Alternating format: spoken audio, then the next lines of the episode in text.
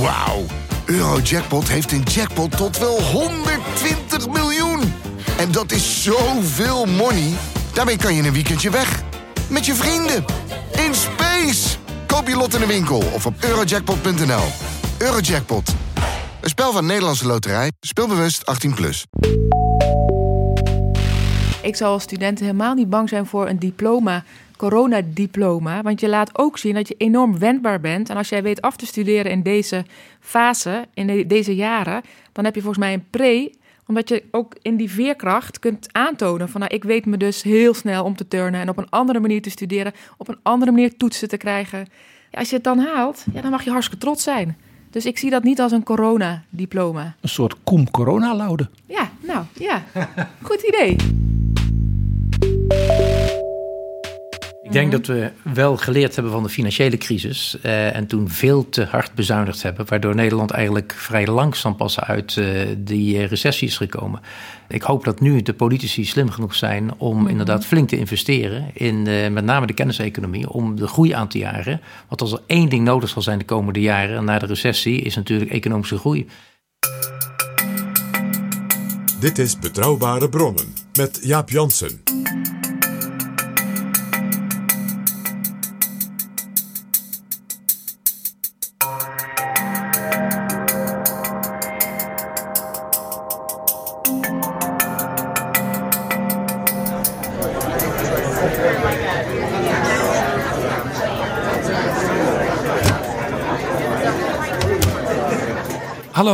Welkom in Betrouwbare Bronnen aflevering 108. En welkom ook in het virtuele VSNU-café. Want door de coronacrisis kan het café van de Vereniging van Universiteiten niet plaatsvinden op de gewone wijze in een café of op een universiteit met gasten en een volle zaal belangstellenden. Dus doen we het zo. Pieter Duisenberg, voorzitter van de VSNU, welkom. Dankjewel. Een VSNU-café als podcast. Ja, ik had eh, eer- eerlijk gezegd liever in het café gezeten om, eh, om, de, om deze opname te maken. Eh, maar ja, we moeten aanpassen, dus eh, ook dit. We nemen het op in Eindhoven in de bestuurskamer van het College van Bestuur van de Technische Universiteit. Dank voor de gastvrijheid en welkom Robert-Jan Smits, collegevoorzitter van de TU Eindhoven. Welkom. En welkom ook, en niet in de laatste plaats, Rianne Letchert, sinds een kleine vier jaar rector magnificus van de Universiteit Maastricht. Dankjewel. En ook de gast, Pieter Gerrit Kroeger, PG, die jarenlang hoofdredacteur was van Science Guide, de website voor iedereen die iets heeft met de kennissector, universiteiten en hogescholen. Dag Jaap. Een soort café dus, maar uiteraard op gepaste afstand van elkaar aan die grote bestuurstafel in Eindhoven. Het thema van dit Betrouwbare Bronnen VSNU-café is de universiteit en de coronacrisis. En ook de universiteit na de coronacrisis. En we gaan straks ook nog schakelen met enkele studenten over hoe zij deze periode ervaren. Want in een café heb je natuurlijk ook altijd nog wel wat vragen uit het publiek. Dit is Betrouwbare Bronnen. Pieter Duisenberg. Op een gegeven moment werden de universiteiten en ook de Vereniging van Universiteiten geconfronteerd met de coronacrisis. Wanneer was dat? Ja, dat was eh, eigenlijk een soort aanloop eh, vanaf begin maart. Dus toen eh, begon het kabinet en ook eh, wij als onderwijsinstellingen, dus niet alleen de universiteiten, maar natuurlijk ook eh, de hogescholen, het MBO, het voortgezet onderwijs en de basisscholen. Toen wisten ze in China al twee Ja. maanden dat het erg was. Ja, en dus langzaamaan zag je dat ook onze kant opkomen en begonnen wij ons voor te bereiden. Binnen de universiteiten werd er al langer over gesproken tussen de eh, integrale veiligheidsmensen, zoals dat dan heet. Die hebben met elkaar regelmatig contact. Dus die waren al scenario's aan het maken. En dat betekende ook dat wij toen half maart uiteindelijk ook dat het kabinet dat besloot dat wij ook zijn geraadpleegd eh, van wat wij vonden. En toen hebben wij zelf ook geadviseerd van eh, eh, je moet nu naar een andere, andere situatie toe en verdergaande maatregelen nemen dan tot nog toe is gebeurd. Ja, u zegt er werden scenario's gemaakt. Dat betekent dus, dat eigenlijk in eigen kring al werd nagegaan. Wat kan straks eh, niet meer en wat kan misschien nog wel? Ja, ja, dat klopt. Wij wilden als eh, universiteiten, hebben wij ook eigenlijk hebben wij gezegd, en dat is ook in, in, in samenspraak gegaan met het kabinet. Natuurlijk, het RIVM is, eh, is leidend. Dus, maar je kunt van de lokale situatie kun je, kun je natuurlijk zeggen van, van wat, wat werkt wel en wat werkt, wat werkt niet. En wij stonden uiteindelijk ook dus helemaal achter het kabinetsbesluit om uh, te, te, zeggen dat het uh, onderwijs, het fysieke onderwijs, dat dat uh, niet meer op de campus kon. En dat Ja. we dat dus moesten omgaan, gaan omzetten naar onderwijs op afstand. En ik zei al, in China wisten ze al een maand of twee dat er waarschijnlijk toch wel iets ernstigs aan de hand was. Kwamen er misschien binnen de universitaire wereld ook al signalen van, weten we eigenlijk wel wat dit betekent?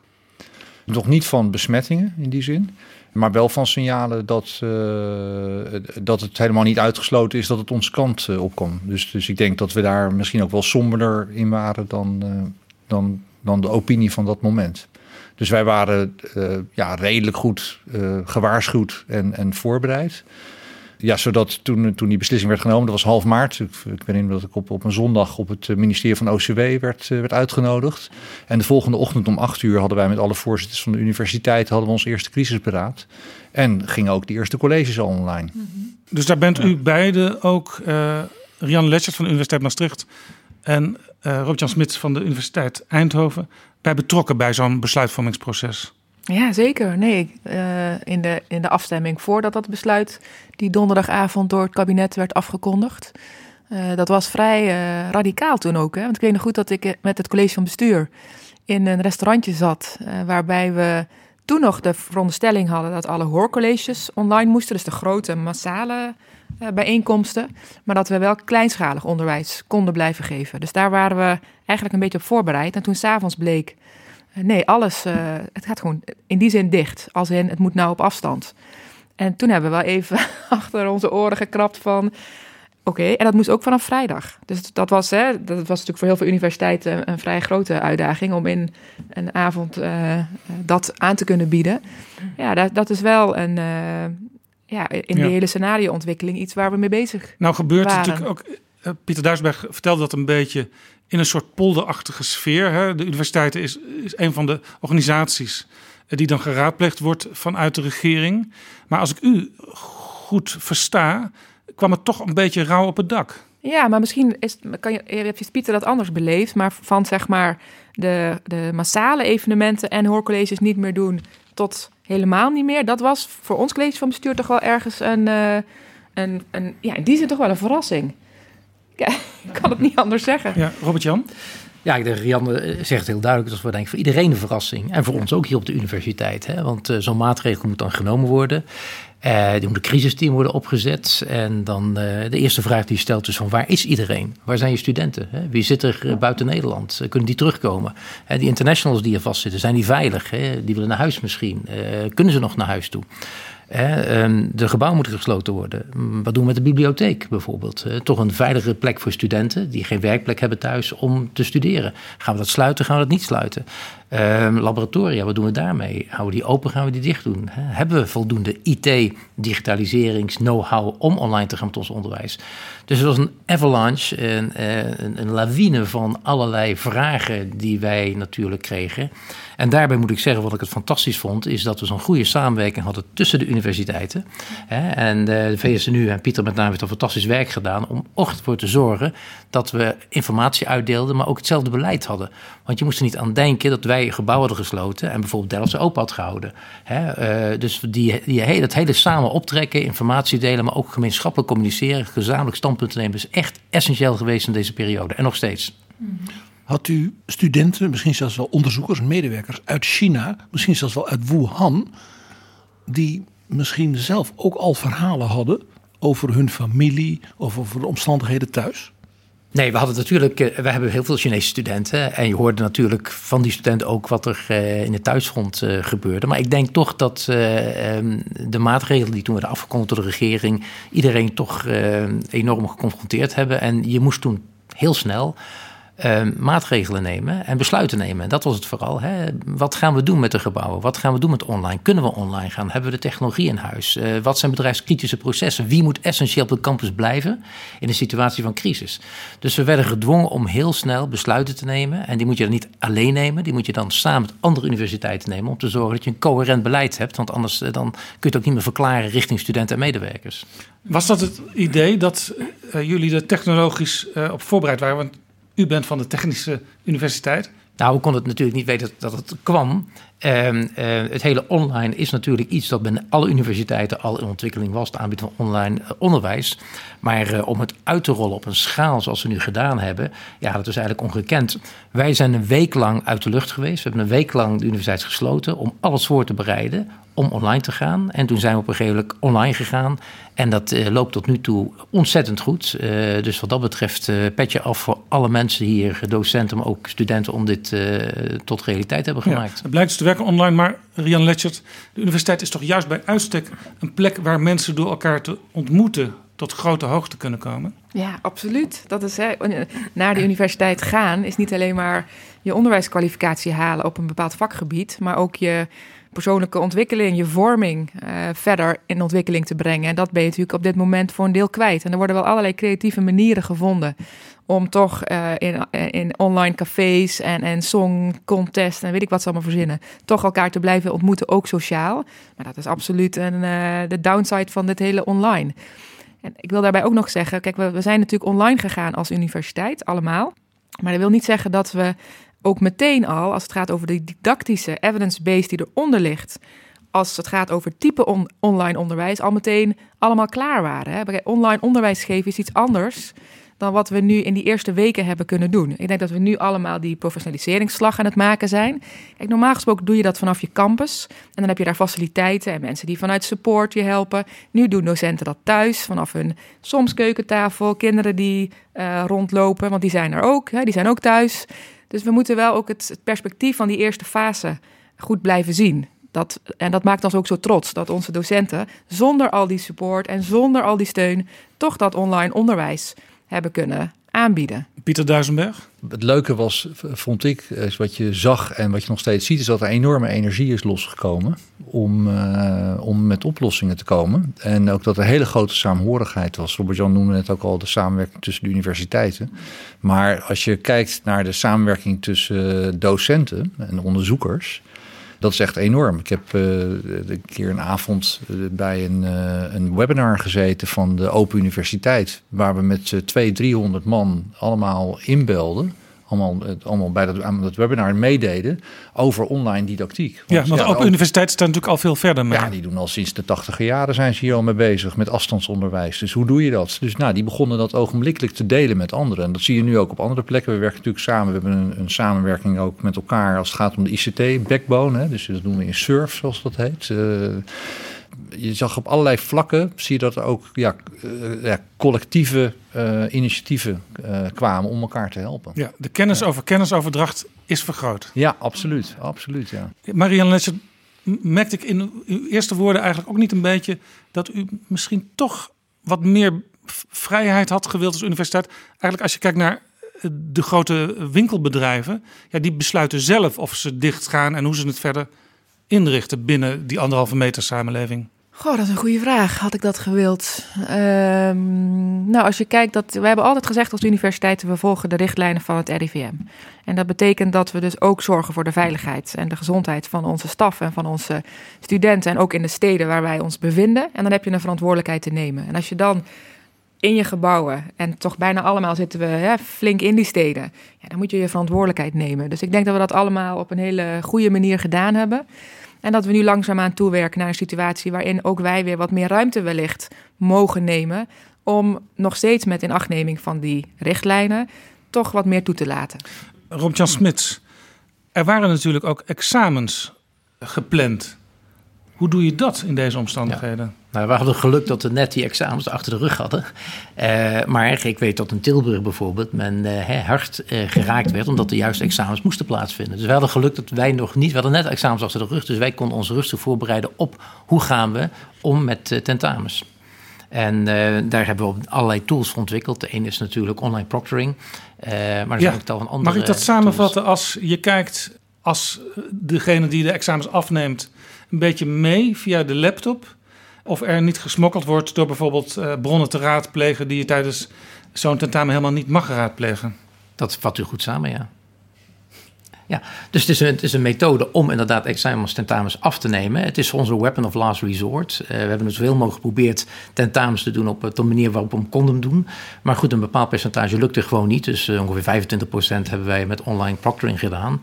Uh, en dat heeft over het algemeen goed uitgepakt. Was dit meteen ook akkoord van de privacy waakhond? Wij hebben heel goed uh, gekeken natuurlijk naar privacy. We hebben een uh, speciaal reglement gemaakt, omdat we eigenlijk een beetje als universiteit voorloper waren binnen Nederland uh, op die schaal. Dus hebben we echt een gedegen reglement gemaakt, we heel veel aandacht besteden aan privacy en vragen beeldmateriaal van wie is dat toegankelijk, waar wordt dat bewaard, hoe, wanneer wordt dat vernietigd. Dus wat dat betreft hebben we daar een heel gedegen protocol voor gemaakt. Dat hebben we besproken met de universiteitsraad, met de medezeggenschap. En dat is uiteindelijk uh, goedgekeurd. Uh, maar nogmaals, het is voor ons een, was een noodgreep omdat we iets moesten doen om toch die tentaminering door te laten gaan. Ook om ons rooster vast te houden. Want anders dan gaat dingen verschuiven. En dan moet je bijvoorbeeld de hele zomervakantie doorwerken. En ik denk dat weinig studenten daarop hadden zitten te wachten. Dat meekijken bij uh, tentamens, doen jullie dat in Maastricht ook? Ja, ja, we hebben uiteindelijk voor drie faculteiten dezelfde keuze moeten maken als Robert-Jan hier. Uh, omdat daar de alternatieven die onderzocht werden gewoon niet haalbaar bleken voor die grootschalige groepen. En voor de type vakken die getentamineerd moeten worden, want daar heeft het met name mee te maken. Ja, dan krijg je dus een hele uh, ja, intense discussie met de medezeggenschap. Ook in dit geval met drie faculteiten. Omdat je te maken hebt met botsende belangen. Uh, aan de ene kant wil je proberen studievertraging te voorkomen. Aan de andere kant ben je natuurlijk ook bewust van de gevoelens bij sommige studenten rondom privacy schending. Dus daar moet je ook met elkaar zorgvuldig over hebben. Maar aan de andere kant, ja, ook bij ons hebben de studentengeledingen gezegd: ja, wij vinden nu het belang van de, uh, onze studie te kunnen afronden voorgaan. En wij gaan ervan uit dat de waarborgen om die privacy te beschermen, dat jullie die voldoende afgehecht hebben. Ja, ik vind dit ook in onze bestuurlijke periode in deze tijd een van de misschien lastigste dilemma's binnen de onderwijsdidactiek omdat je aan de ene kant ook wel hoort van ja, maar dan geef toch een ander, een ander tentamen en een boektentamen. Ja, dat kan dus niet overal. En dan is dit de uitkomst. Ja. Want het eerste woord wat ik hoorde in de discussies onder studenten was studievertraging. Ja, dat is natuurlijk wat ze absoluut niet willen. En ik denk dat wij met z'n allen ook daar een verantwoordelijkheid in hebben om te zorgen dat studenten dit jaar kunnen afstuderen. En, en dat is misschien even naar de staf toe geredeneerd, uiteindelijk gun ik ook onze staf in de zomer even een break ook om zich voor te bereiden op wellicht toch een wat grillig nieuw academisch jaar. En anders ga je ook van hen vragen om de hele zomer door te werken. Om die tentamens af te nemen on campus, als dat al mag. Dat, dat, zelfs dat is nog voor onze sector nog steeds niet duidelijk. Dus ja, dit is misschien uit alle opties is dit de optie die je dan ook echt wel moet gaan. Dus er is wel een zomervakantie dit jaar. Ja, ik, ik ga echt keihard alles eraan doen. En dat geldt denk ik voor jou in deze instelling om absoluut die zomervakantie aan studenten en staf te kunnen geven. Robert-Jan Smits? Ja, misschien even toevoegen dat we ook heel blij kunnen zijn met de constructieve houding van de medezeggenschap. Ja. Dat geldt bijna voor alle universiteiten. En Pieter heeft ook op landelijk niveau uh, daar afspraken uh, over gemaakt. Uh, een hele constructieve houding om in een moeilijke periode ervoor te zorgen dat we toch besluiten konden nemen. Moeilijke besluiten om de onderwijsvoortgang te laten vinden. Dus dat moet zeker genoemd worden hoe constructief de medezeggenschap is in deze periode. Ja. PG? Interessant. Hier zie je dus dat je in een noodsituatie rotdingen moet doen. Waarbij je ook nog technologische uitdagingen hebt. En dat je daar blijkbaar bij per universiteit weer zo je eigen lessen trekt. Ik neem aan dat jullie die, die lessen nu ook weer met elkaar, maar wat ook met die medezeggenschap, ook van andere instellingen weer delen. Ja, nou, gaat verder dan delen. Want dat zou je misschien dan achteraf doen. Dat doen we ook. Uh, al onze uh, bestuurders hebben een wekelijks overleg met de bestuurders van de andere universiteit. Dus Robert Jan in zijn bloedgroep en ik in mijn bloedgroep. Die van mij is natuurlijk absoluut het leukste. Uh, dat is en met de rectoren. En uh, Pieter die moet zich altijd splitsen. In, uh, dus je hebt een, de voorzitters over, komen bij elkaar, de rectoren ah. en de vicevoorzitters in, in een online overleg. Hè. Dat doen we, in het begin deden we dat zelfs twee keer per week, nu één keer per week. En dan aan de voorkant, als je worstelt met bepaalde keuzes en dilemma's, onder andere online proctoring heb ik heel veel gehad aan de ervaringen aan de TU. En dan bel je elkaar, dan app je elkaar en in het grote overleg deel je. En ook daarna deel je weer van, nou, dit is er bij ons gebeurd, herken je het? Dat geldt trouwens niet alleen voor ons, maar ook de hele ambtelijke staf daarachter. Die hebben continu contact met elkaar. Want je gaat natuurlijk niet het wiel elke keer opnieuw willen uitvinden. En Pieter mag overal bij zitten. Pieter, Pieter heeft geluk. Die mag overal bij. Nee, wij als, als uh, VSNU uh, coördineren wij dus ook veel van de landelijke standpunten. Uh, dus wij hebben ook met elkaar, hebben we, ja, zoals natuurlijk veel organisaties nu op dit moment bezig zijn, hebben we gewoon een hele lange issue-lijst. Met, met onderwerpen, onderwijs, onderzoek, uh, et cetera. Hoeveel mensen werken er bij de VS nu? Uh, 30. Zoveel? Zo weinig. Ja. ja. zo weinig als ik het vergelijk met anderen. Maar het is, hangt een beetje vanaf wat je doet. Hè. Dus, uh, dus je doet uh, zaken, dus je doet natuurlijk alle zaken op het gebied van de CAO. Dus heel veel arbeidsrechtelijke zaken. Je doet uh, zaken op het gebied van onderwijs, onderzoek, de valorisatie. dat, dat, is wat het bureau. en u bent ook, ja. we hadden het straks al over polder. U bent ook een lobbyclub. U, zit ook, u bent ook gevestigd om de hoek bij het Binnenhof? Ja, wij zitten op de Lange Houtstraat, vlakbij het, eh, vlakbij het plein. Ik denk wel dat mijn activiteiten of onze activiteiten bestaan voor nou, 80% uit gezamenlijke projecten die, uh, die de universiteiten samen doen. Dus dat heeft eigenlijk niks te maken met de, de Kamer of met de, met de politiek. maar er wordt heel veel samengewerkt als het gaat uh, om nou, bijvoorbeeld de gezamenlijke digitale agenda of om een versnellingsagenda voor, voor onderwijsinnovatie. Uh, zo zijn er een tachtigtal verschillende projecten die er uh, gezamenlijk worden gedaan. En dan een bepaald deel van de tijd gaat ook om belangenbehartiging en het zijn van de stem namens de universiteiten. Ja. In een café zou ik nu zeggen, er is een vraag uit de zaal. En er is ook een vraag, maar die gaat natuurlijk via het scherm. Ik ga even praten met Penny Kuijer. Zij is masterstudent Animal Science op Wageningen University en ook docent aan een hogeschool. Penny, hoe beleef jij de coronacrisis als student en als docent?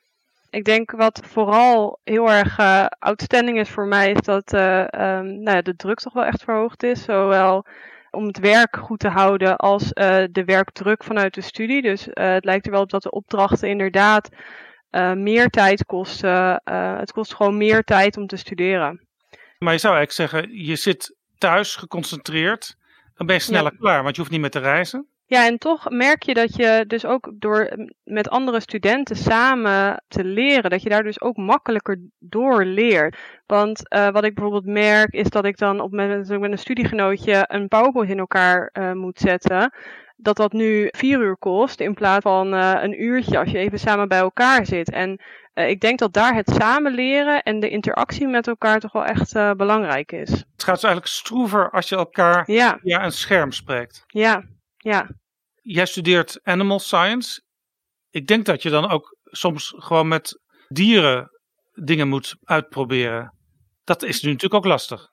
Ja, klopt. Ja, en dat is wel denk ik uh, ja, het meest praktische voorbeeld. Um, een course, een, een, uh, een deel uh, had, waar ik erg naar uit had gekeken, waar we veel in de stallen zouden zijn, veel practicums de, zouden gaan doen. Um, werd nu eigenlijk alleen via filmpjes. Nou ja, op zich een hele fijne oplossing natuurlijk en heel snel gedaan. In de stallen met paarden? Nee, dat niet. Uh, honden, katten. Maar oh, um, wel erg leuk. En ik had dat erg, uh, ja, erg naar uitgekeken. Ik had daar veel ideeën bij. En dat dat nu nou ja, eigenlijk heel uh, ja, teniet wordt gedaan door niet met de beesten bezig te zijn, maar te observeren van filmpjes. En dat is toch wel, uh, ja, misschien wel het grootste gemis daarin. Dus je leert nu eigenlijk de praktijk zonder de praktijk echt te voelen? Ja, ja, zo, ja, zo zou je het wel kunnen zeggen, ja. Dan moet je straks een thesis over schrijven. En dat ja. is dan toch anders? Ja, nou ja, hoe die precieze invulling voor mijn thesis is, uh, dat, wordt, dat is nog niet helemaal bekend. Omdat ik zelfs naar het buitenland daarvoor zou moeten. Dus het is nog niet bekend of dat überhaupt door kan gaan. Maar ik kan me wel voorstellen dat uh, studiegenoten die nu in die fase echt zitten van de, van de data verzamelen, dat dat nu uh, volledig verhinderd is en dat die daar ook echt wel, uh, ja, daar toch moeilijkheden mee zullen hebben. En je bent zelf ook docent, dat doe je ook dan op afstand? Ja, ja, eveneens. Dus ik zet zowel de colleges klaar voor mijn studenten, als dat ik ze begeleid via Skype, individueel, maar ook in groepen. Dus uh, ja, dat maakt het, uh, het dubbel uh, veel achter de computer en veel uren maken daarvoor, ja. Heb je misschien ook een vraag aan onze gasten? Nou, wat ik wel interessant zou vinden om te horen, in hoeverre kunnen we kijken met z'n allen naar, of hoe houden zij het studeerbaar voor hun studenten? Dus hoe zorgen zij dat het want nou, we zien toch wel dat, dat studenten minder efficiënt of minder effectief misschien zijn. Kun je dat waarborgen als universiteit dat je enerzijds kwaliteit hebt en de andere zijds um, dat je ervoor zorgt dat het studeerbaar blijft voor je studenten. Ja. Eigenlijk een beetje ook de vraag over de kwaliteit die je nu ook op uh, middelbare scholen hoort. Hè, van, krijg je een coronapapiertje of een, of een echt diploma? Ja, ja. Maar eh, ik ben benieuwd hoe andere universiteiten dat aanpakken. Andere, ja. Dankjewel Penny Kuijer. Dankjewel. Dat was Penny Kuijer van de Universiteit Wageningen. Haar vraag is, hoe hou je de kwaliteit vast? Ja, dat is eh, een gigantische uitdaging. Wij hebben um, een enquête gedaan onder onze studenten, uh, wat zij vonden van het online onderwijs. En uh, over het algemeen, gezien de omstandigheden, toch zeer positief. ze hebben wel gezegd van zorgen dat er meer interactie kan zijn tussen docent en student. Tweede plaats wat ze noemde is, uh, hou het wat, maak het erg interactief, het onderwijs. Hè. Laat ons niet urenlang naar opgenomen colleges kijken. Hè. Dat is gewoon killing. Hè. Dus veel klikken naar allerlei filmpjes en, en, en maak het vrij interactief.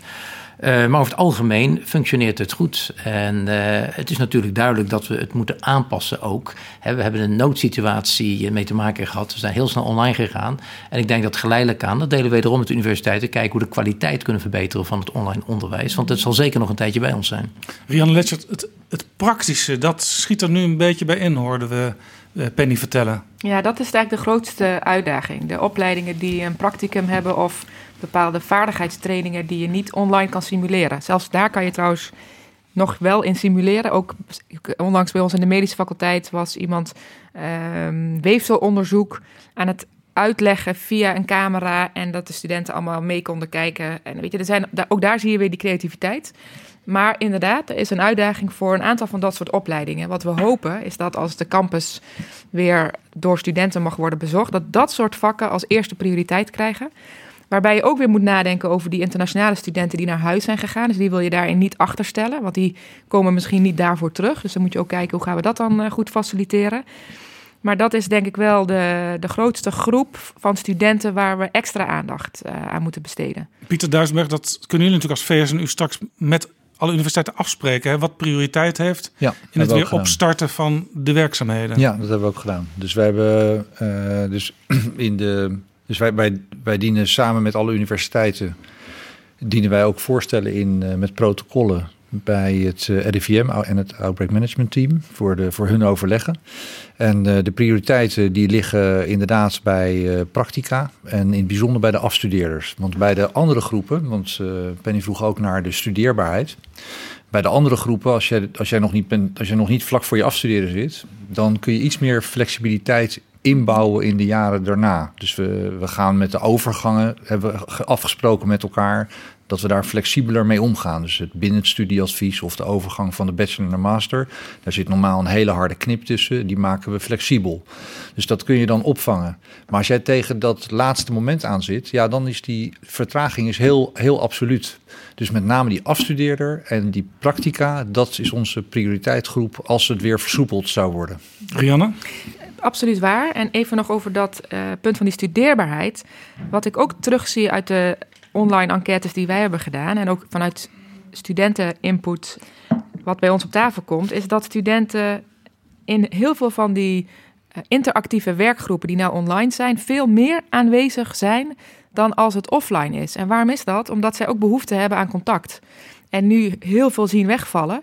Dus eigenlijk waar wij vroeger best wel streng waren in aanwezigheidsplicht, vanwege ons probleemgestuurd onderwijs, zie je nu dat studenten allemaal massaal Wacht even, probleem, probleemgestuurd... Ja, wij hebben zo'n uh, bijzonder onderwijssysteem. Dus we hebben sowieso kleinschalig onderwijs in kleine groepen en die zijn allemaal online. En de studenten willen heel graag in die, dat is met 15 studenten altijd, willen daarbij aansluiten. Want dan hebben ze weer contact op zo'n dag. In plaats van dat ze allemaal altijd maar in hun eentje in die online omgeving verkeren. Het paradoxale is dus dat sommige studenten en docenten, hoogleraren elkaar nu vaker zien. Ja, nou ja, in ieder geval dat diegenen die wellicht wat minder automatisch kwamen, nu de behoefte voelen om absoluut wel in die inlogmomenten er te zijn. PG? Het verhaal van Penny, die ook nog een HBO-docent is, is daarom ook zo fascinerend. Want hier zie je dus dat dus de allereerste fundamentele prioriteit bij de studenten, zowel bij het MBO, bij het HBO, als de universitaire studenten en zelfs dus de afstudeerders in de universitaire studenten in de masters, dat dat dezelfde is. Namelijk, hoe kan ik het reëel doen wat ik gestudeerd heb, in de praktijk met anderen laten zien dat ik dat echt kan? Want dat is in feite natuurlijk het vraagstuk van, ja, is dat coronapapiertje wel wat waard? Namelijk, heb ik echt kunnen laten zien dat ik het waard ben? Het is heel grappig. MBO, HBO, WO. Voor die studenten is dit dus blijkbaar het centrale punt. Dat hoor je voortdurend overal. Maar ik zou als student helemaal niet bang zijn voor een diploma, coronadiploma. Want je laat ook zien dat je enorm wendbaar bent. En als jij weet af te studeren in deze fase, in de- deze jaren, dan heb je volgens mij een pre. Omdat je ook in die veerkracht kunt aantonen van nou, ik weet me dus heel snel om te turnen en op een andere manier te studeren, op een andere manier toetsen te krijgen. Ook dat is, hè, voor een deel krijg je hele andere toetsen dan wat je aan het begin van je studie dacht te krijgen. Ja, als je het dan haalt, ja, dan mag je hartstikke trots zijn. Dus ik zie dat niet als een coronadiploma. Een soort cum corona laude. Ja, nou, ja. Goed idee. Allemaal, we geven het allemaal. Robert-Jan. Nee, Rianne, je zegt het precies. Het is, eh, hè, wij geven nog steeds topkwaliteit onderwijs. Eh, wij respecteren het, het schema, het rooster dat we eh, gepland hadden. We vinden creatieve oplossingen voor het eh, werk dat in labs moet gebeuren. We hebben Remote Lab, hè. moet je eens intikken, googlen. Het is echt, dat heel veel dingen kunnen ook toch remote gebeuren. Eh, laboefeningen. Ja, het is natuurlijk een compensatie voor een situatie die, eh, die, hè, die anders is. Maar toch, het, het functioneert heel goed. Dus ik zou het ook niet afdoen als een coronadiploma. Het is een volwaardig diploma gebaseerd op kwaliteit. Zijn er in de praktijk hoogleraren, docenten geweest die wat extra hulp nodig hadden om die moderne techniek te kunnen managen? Het is heel grappig. Je hebt bepaalde hoogleraren die heel makkelijk eh, omschakelden naar eh, het online gebeuren. Maar je had er ook bij die zeggen van... oh, hè, eh, film mij voor het eh, bord met een krijtje en, en, en zet het daarna op het web. Dus we hebben heel veel tijd gestopt en nog steeds in het ondersteunen van de, de hoogleraren... om te kijken hoe men op de meest attractieve manier onderwijs kan geven... zodat het ook attractief blijft voor de studenten en ook voor zeg maar, de docenten te doen is. Want dat is natuurlijk ook een punt. Het fijnste is natuurlijk als het, als het live gebeurt. Als je ook echt, als je een vraag hebt, een vraag kunt stellen. Ja, nee, maar dat is nogmaals, eh, dat is het ideaal. En het ideaal is natuurlijk hoge kwaliteit en alles perfect. En daar werken we geleidelijk aan naartoe. eh, door ook informatie met elkaar te delen, zoals Pieter en Rianne al zeiden. Dus eh, dat, dat, dat gaat er aankomen. Maar we moeten ook te maken hebben met bepaalde docenten die niet gewend waren om online te werken. Nou, die mensen hebben toch een hele grote verandering door moeten gaan op vrij korte termijn. Nou ja, en ik, als, ik, als ik mag, ik vind ook dat we de studenten, en dat, ze- die discussies heb ik in ieder geval met mijn medezeggenschap, mogen voorhouden dat hoe we ook ons best doen om het enorm goed te doen met elkaar, dat niet betekent dat het altijd even goed uitpakt per definitie. We zitten in een crisis. En die crisis is er ook voor ons en die is er ook voor onze medewerkers. En die hebben zorgen wellicht om zorgtaken, om gezondheidsissues. Geldt ook voor onze studenten. En je moet wel begrip voor elkaar hebben in die situatie. Dus als de ene docent net even wat beter doet dan de ander, ja, dat hoort ook bij het leven. Ja, dan ja want een van de dingen waar, waar iedereen mee te maken heeft, of bijna iedereen, is de kinderen thuis. Docenten natuurlijk, maar sommige oudere studenten ook. Daar moet je ineens ook iets mee. Dus je hebt toch minder tijd om volledig aan die studie te geven. Absoluut. Eh, nou, aan die studie en andersom de docent aan zijn of haar werk. En ik vind dat nog heel knap wat ik zie, wat er aan output eh, wordt geleverd in een werkdag die totaal op zijn kop staat. Want waar je voorheen heel graag thuis werkt, in ieder geval, ik heb het ooit eh, fijn gevonden, is het nu natuurlijk niet meer zo fijn. Want je zit de hele dagen naar zo'n scherm te kijken met inderdaad kinderen die thuisonderwijs nodig hebben. Dat is niet zoals je vroeger thuis werkte. En Ja. ook mentaal, dat hoor ik van iedereen terug, is het zoomen en life science en weet ik wat we allemaal doen, men, veel vermoeiender dan de variëteit die je normaal in Ja. een dag hebt. Ja, ik hoop bijvoorbeeld ouders van jong kinderen die vaak klein behuisd zijn, die dan afspraak hebben: jij mag 's ochtends in de werkkamer, ik mag 's middags in de werkkamer. En dan op dat andere tijdsvak doet de ander de kinderen. Ja, en dan ga je er dus vanuit dat mensen allemaal werkkamers hebben. Ja, wat al iets, iets is. Ja. Wat ook niet Ja. is. Dit is Betrouwbare Bronnen, een podcast met betrouwbare bronnen. Pieter Duisenberg, u had eh, twee weken geleden premier Mark Rutte op bezoek bij de VSNU. Ik zei al, dat is om de hoek eh, bij het Binnenhof, dus dat is makkelijk. Ik zag een foto van de premier die met u naar een scherm zat te kijken. Wat gebeurde daar? Ja, we werden vereerd door een eh, bezoek van de, van de premier. Hij heeft twee colleges eh, gevolgd. Eerst eentje in eh, Maastricht. En is hij dus in een, eh, in een college is hij, heeft hij ingebroken, zoals hij dat zelf zei. En daarna in Groningen. Dus ik denk dat dit het nou, binnen een uur, dit was het snelste werkbezoek wat hij ooit gedaan heeft, denk ik. Dus, maar dan zie je dus ook wat de, wat de ongelooflijke mogelijkheden zijn van digitalisering. Dus dat hij heeft dus, ja, bij dus eerst Maastricht, toen Groningen. twee, een beetje de twee uiterste puntjes van Nederland. Uh, heeft hij gesproken met, uh, met de docenten, met de studenten, hoe het, uh, hoe het beviel, wat, er, wat er goed ging, wat er niet goed ging. En ja, dat, dat, is, dat is, was, was, was heel mooi. En een enorme, ja, ik denk ook een, een motivatieboost voor, voor die docenten die hier zo hard aan hebben gewerkt. Dus ja, heel blij mee. En wisten die docenten van tevoren dat de premier erbij zou zijn via het scherm? Ja, deze docenten wisten dat wel. Nee, dus die, uh, die waren daarvan op de hoogte. Ja. Die hebben ook, in, ook in Maastricht dus, uh, Rianne Letjes? Ja, ja nee, die hebben we vrijdag, het was dinsdag geloof ik, of woensdag. En toen hebben we vrijdag, hebben ja. we, nou toen moesten we in een hele korte tijd, in dat tij, tijdslot, uh, kijken welke colleges er dan waren. En daar is een selectie uitgekomen. Uh, en die docenten zijn toen heel snel gebeld van... Uh, goh, dit en dit gaat er gebeuren, dus bereid je voor. en uh, dat, ja, dat vonden ze hartstikke leuk. Heel, ja. heel eervol. En hij heeft dus één college heeft hij aan meegedaan. Wat, dat was dan in Maastricht.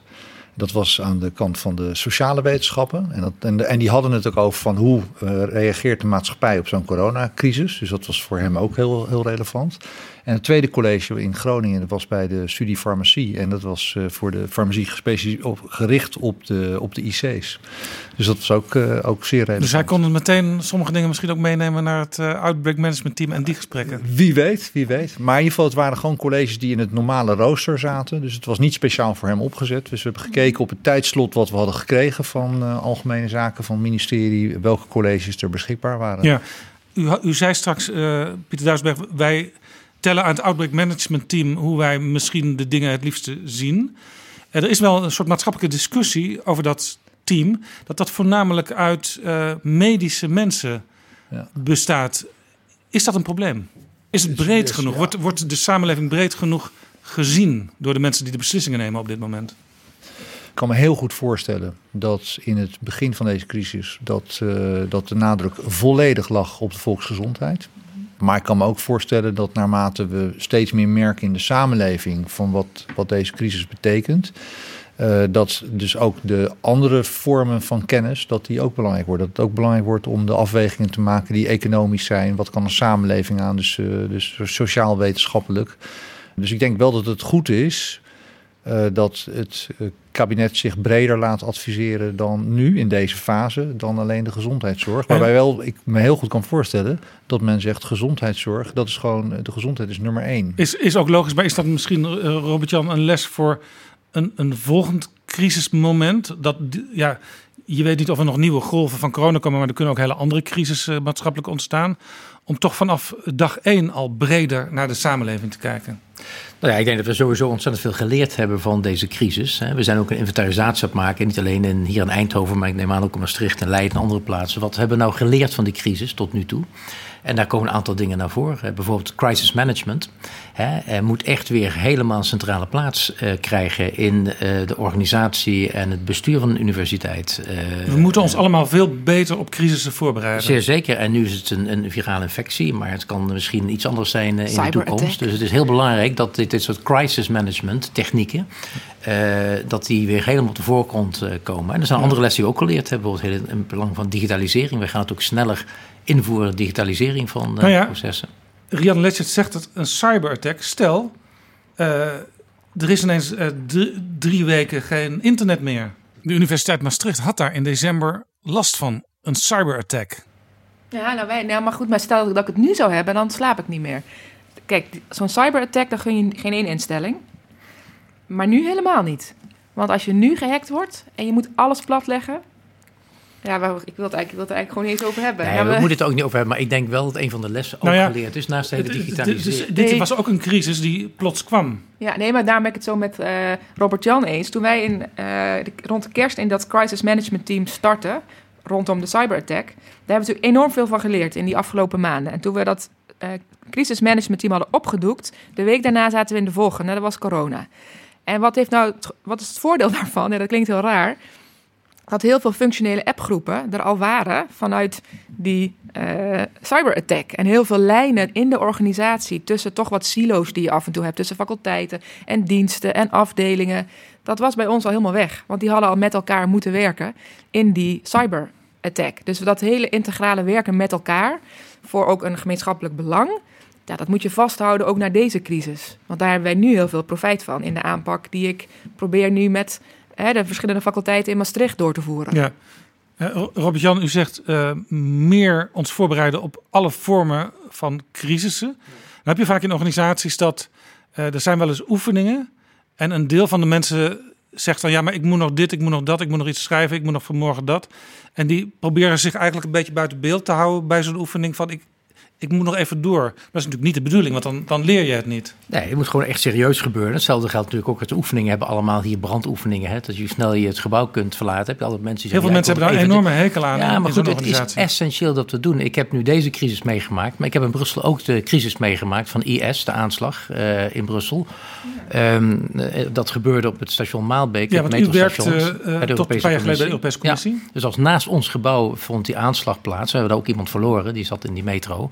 Uh, en dat laat weer eens zien, dat was een andere crisis hè, en, en een aanslag. Dus we, dit is iets waar we ons uh, heel goed op moeten voorbereiden, mogelijke crisissen. En daardoor een crisismanagementteam zoals nu in Maastricht twee keer helaas achter elkaar hebben moeten ervaren.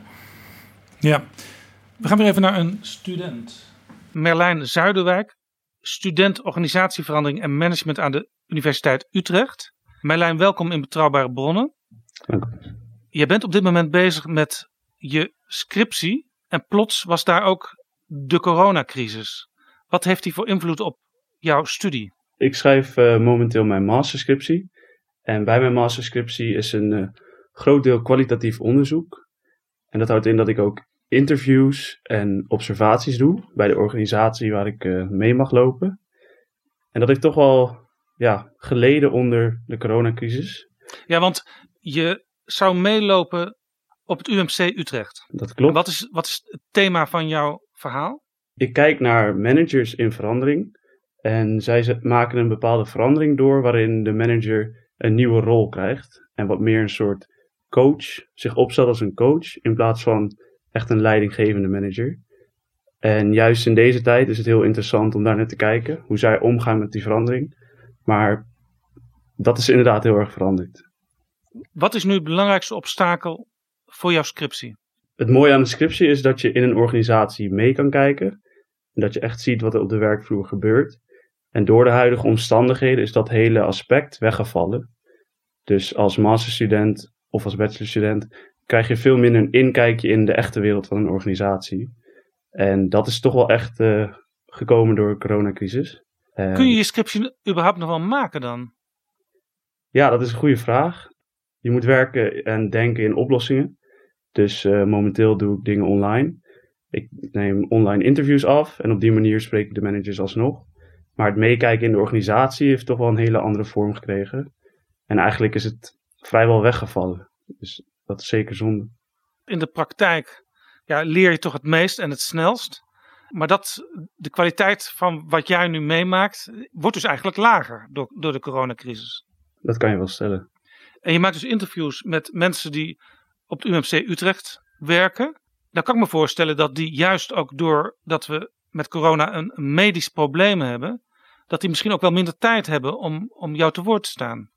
Ja, dat, uh, dat is ook juist. Daar wordt ook gekeken naar oplossingen. Dus wanneer zij tijd hebben, dan ben ik aan de beurt om een interview met ze af te nemen. Maar die interviews duren slechts een half uur. Dus het is soms passen en meten, maar er is wel wat mogelijk. En normaal gesproken had je misschien wat meer tijd voor zo'n interview. Los van het probleem dat je al niet in de praktijk rond kan kijken. Ja, dat denk ik wel. Dat denk ik wel. Heb je daar dan een oplossing voor om het toch nog wat inzichtelijker te maken voor jezelf? Een veelgebruikte methode is ook documentanalyse. Dus dat deel kan sowieso gewoon vanuit huis uh, gedaan blijven worden. Dus dat is zeker iets wat ik uh, nu wat groter wil aanpakken. En daarnaast kunnen observaties wel gedaan worden in bijvoorbeeld trainingen die gegeven worden, die online gegeven worden. Dus er worden... Aan die mensen van UMC Utrecht, die krijgen ja, trainingen en daar kun je meekijken. En op die ja. manier observaties doen. Nou heb ik hier een aantal mensen aan tafel zitten die ja, aan de top van universiteiten werken. En Pieter Duisenberg van de Vereniging van Universiteiten. Er zit eigenlijk niet echt een vraag in wat jij zegt, want dit lijkt me toch tamelijk moeilijk oplosbaar. Maar ik ga het wel aan ze voorleggen hoe zij hier tegenaan kijken en wat we hier misschien toch ook als universitaire organisaties van kunnen leren.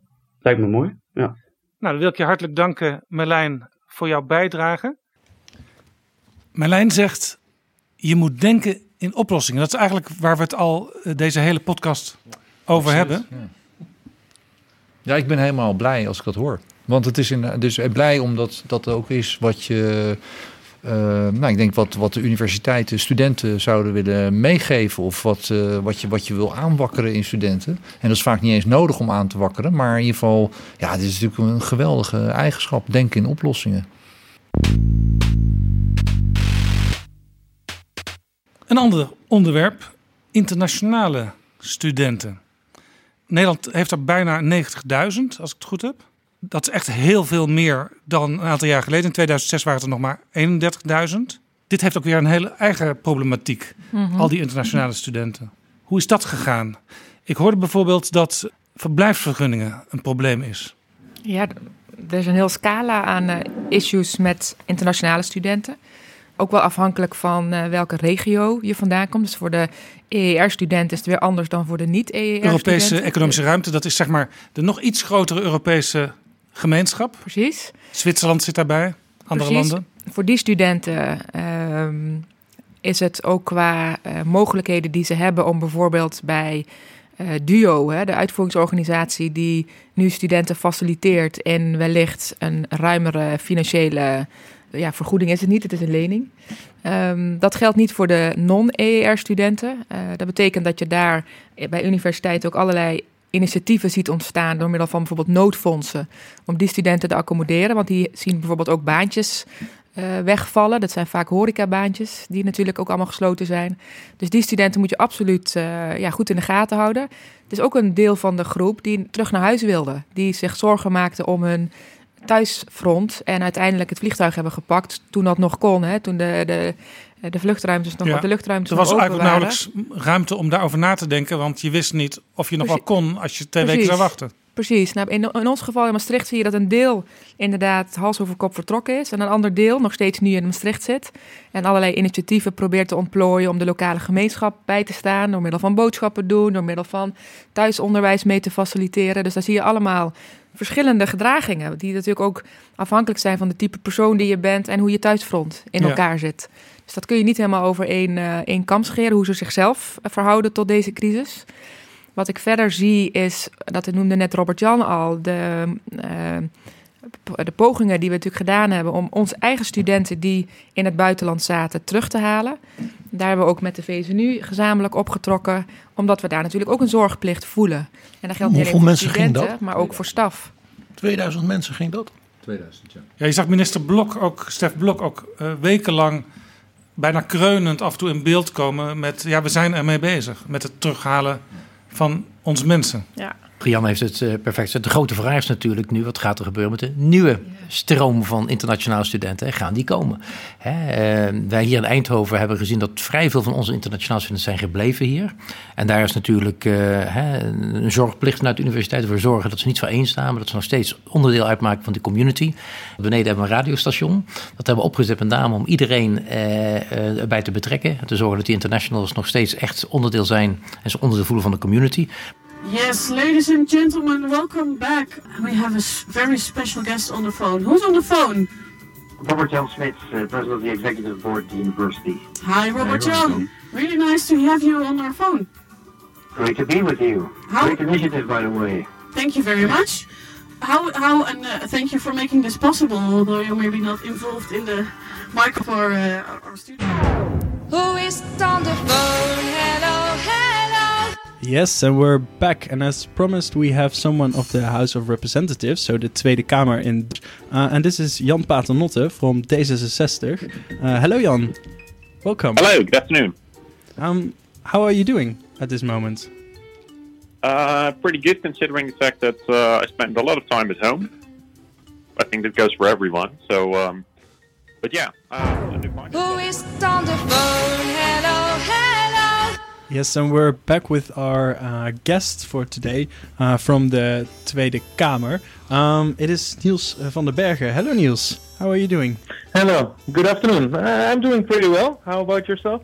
Uh, yeah, we're doing fine as well in this uh, in the studio. We're enjoying the sun a little bit here.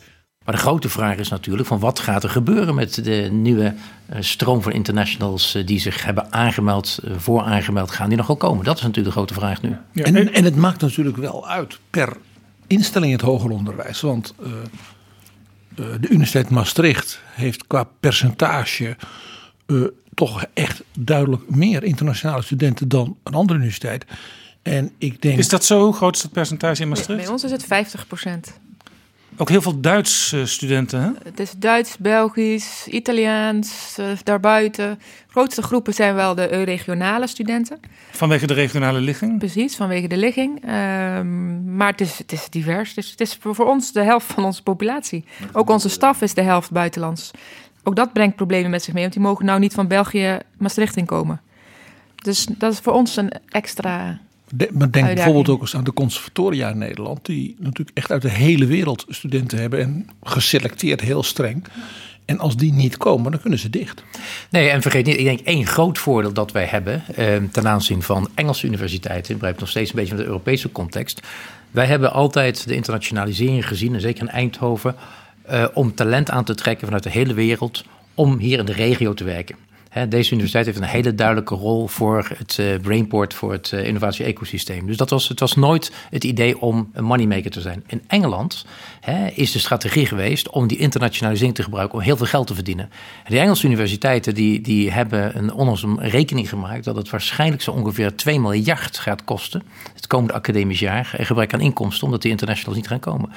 Uh, dus wat dat betreft ben ik ergens wel blij met ons beleid. Dat het altijd gericht is op talentontwikkeling, talent aantrekken, talentbehouding. In plaats van puur vanuit financieel oogpunt die internationals. De schok is kleiner hier. De schok is kleiner, die zal er zeker zijn, ook financieel. Want vergeet niet, een internationaal student betaalt altijd meer dan een Nederlandse student of een Europese student. Non-ER, precies. Maar uh, het zal minder zwaar wegen dan in Engeland, waar bepaalde faculteiten voor 90% draaien op de inkomsten van, van Chinese studenten. Hoeveel procent is buitenlands in Eindhoven? Bij PhD's is het ongeveer 50 procent, sommige faculteiten 60 procent. Uh, bij masters ligt het rond de 25 procent en bachelors heel meer, klein 12, 15 procent. Ja. U zei eerder in dit gesprek, we hebben ook veel uh, Chinese studenten. Was dat ook de groep waar de eerste signalen kwamen van uh, wij willen terug naar huis? Nee, heel, heel erg gemengd. Uh, ik, ik, heb het gevraagd uh, te kijken welke studenten hier nog zijn. Maar vrij veel van onze internationale studenten zijn hier gebleven. En je kunt niet zeggen dat zijn de Chinezen die vertrokken zijn of de studenten uit India. Uh, nee, dus een vrij groot gedeelte is hier uh, gebleven. Pieter Duisenberg? Nou, dus die, die schok is bij ons uh, veel minder groot als die er gaat komen. Want uh, we moeten nog kijken hoe het zich, uh, hoe het zich gaat uitspelen natuurlijk.